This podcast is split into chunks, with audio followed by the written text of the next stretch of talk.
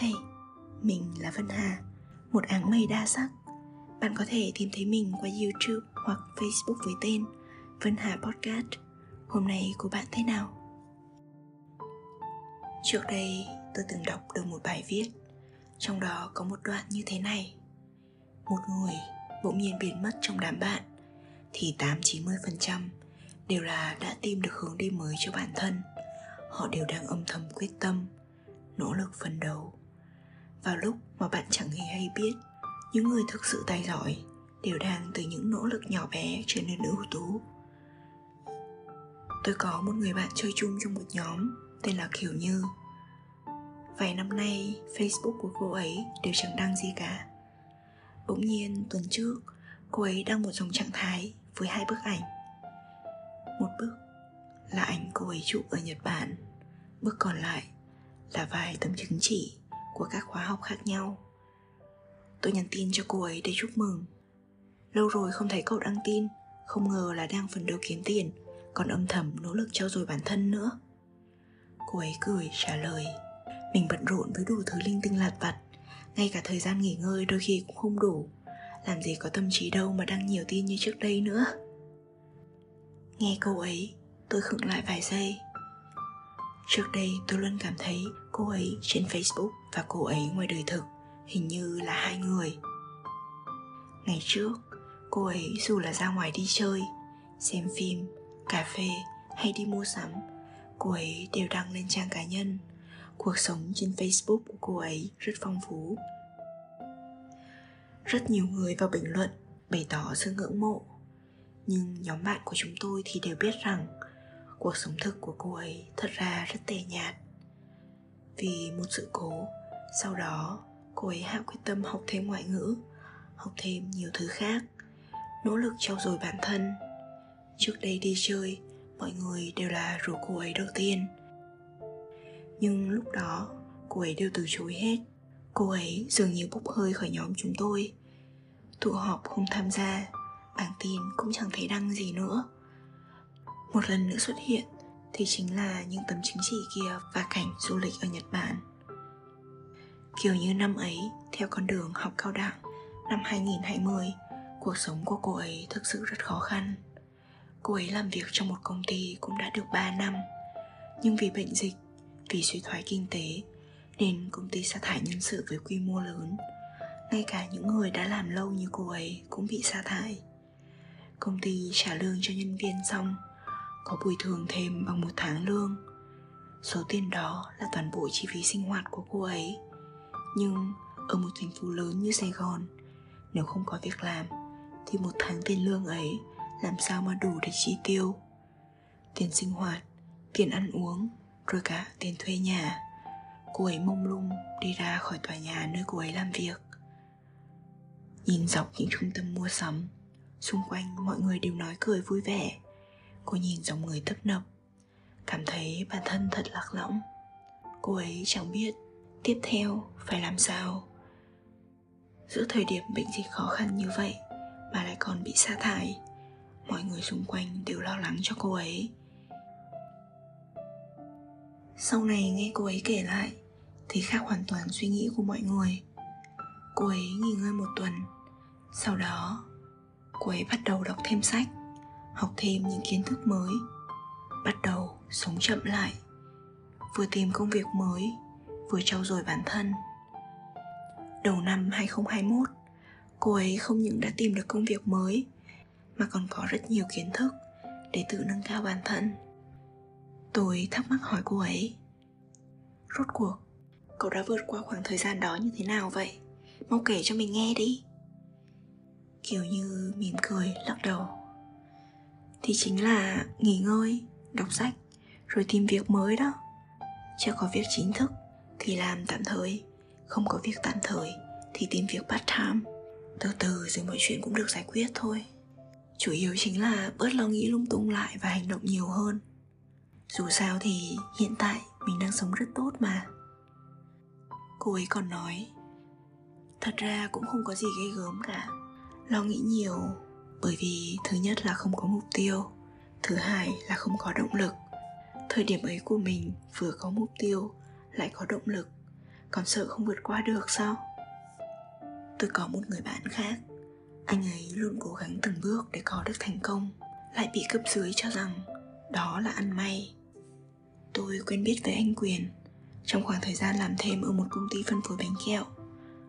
Lúc ấy, anh chỉ là một nhân viên kho hàng bình thường lương tháng không đủ tiêu chẳng dám đi tụ họp với bạn bè càng chẳng dám có người yêu ở sài gòn tôi thấy sự cố gắng của anh nỗ lực từng chút một để có được thành công anh chạy xe máy đi gần cả trăm cây số giữa cây nắng gần 40 độ để có thể ký được hợp đồng với khách hàng.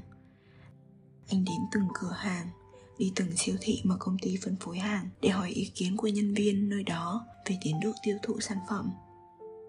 Anh mãi chạy quanh Sài Gòn để giao hàng mà quên không biết bao nhiêu bữa ăn trưa. Năm ngoái, anh được chuyển công tác ra Đà Nẵng, trở thành quản lý của một chi nhánh.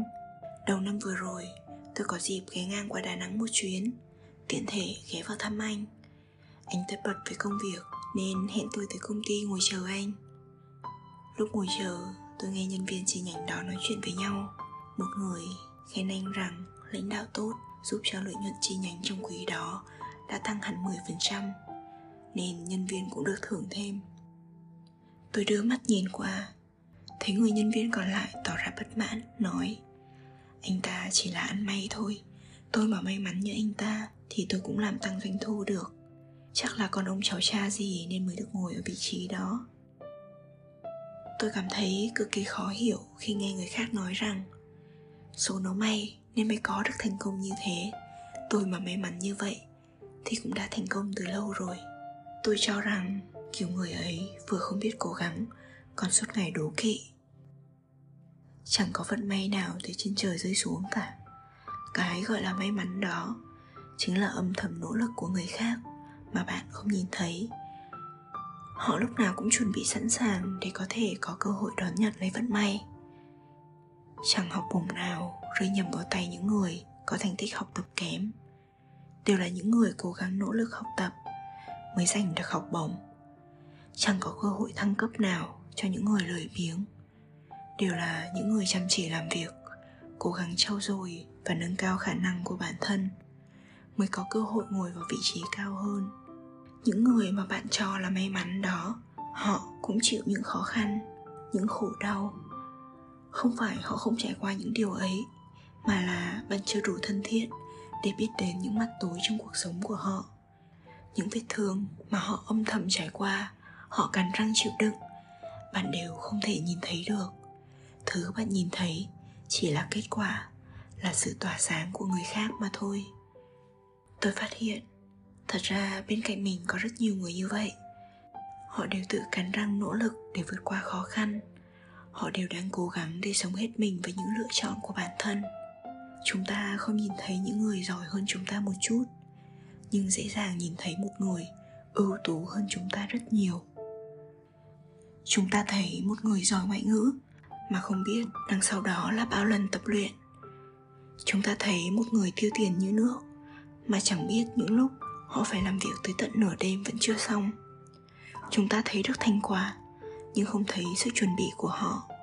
Chúng ta thấy hào quang mà không thấy sự cố gắng của người khác.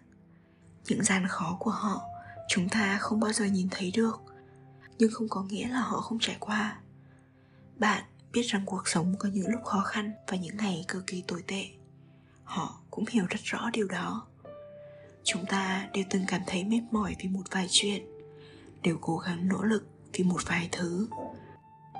Nhưng có những người sẽ chọn cách âm thầm đối mặt chỉ sau khi đi qua những vấp ngã, giải quyết xong những khó khăn, họ mới nói ra những vất vả mà họ đã từng gặp phải.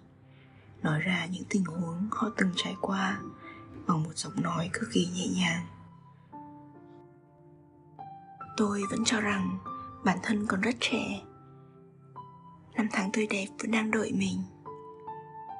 Rồi những lần quen biết bạn mới, những lần làm việc cùng một khách hàng mới tôi chợt phát hiện ra, ngày càng có nhiều người trẻ hơn mình, giỏi hơn mình xuất hiện. 9x bây giờ đã chẳng còn trẻ nữa rồi. Bây giờ đã là thời đại của 2000 rồi. Tôi phải đối mặt với những vấn đề trong cuộc sống của mình thôi. Không thể nào cứ chạy trốn mãi được. Mỗi người sẽ có một mốc thời gian khác nhau cho riêng mình. Chúng ta chẳng cần phải đố kỵ với ai cả đó chỉ là những giai đoạn khác nhau trong cuộc đời của mỗi người mà thôi. Hãy cứ sống cuộc sống của bạn. Dần dần thay đổi. Dần dần tốt lên. Hy vọng rằng bạn có thể sống cuộc sống mà bạn mong muốn. Hy vọng rằng mỗi năm qua đi, bạn đều có thể sống hết mình, đều có thể tự hào vì những điều bạn đã làm. Dù cho bạn từng vấp ngã, từng sai lầm, cũng mong rằng bạn sẽ tự hỏi bản thân, mình có cần phải nỗ lực hơn một chút để thay đổi cuộc sống hiện tại này hay không? Cũng mong rằng bạn có thể nhẹ nhàng nói với bản thân, tôi đã cố gắng là thật sự cố gắng, chứ không phải giả vờ. Vậy nên tôi không hối tiếc điều gì cả. Tập hôm nay đến đây là hết rồi. Và mình là vân hà, một áng mây đa sắc. Hẹn gặp lại bạn trong những tập tiếp theo. Bye!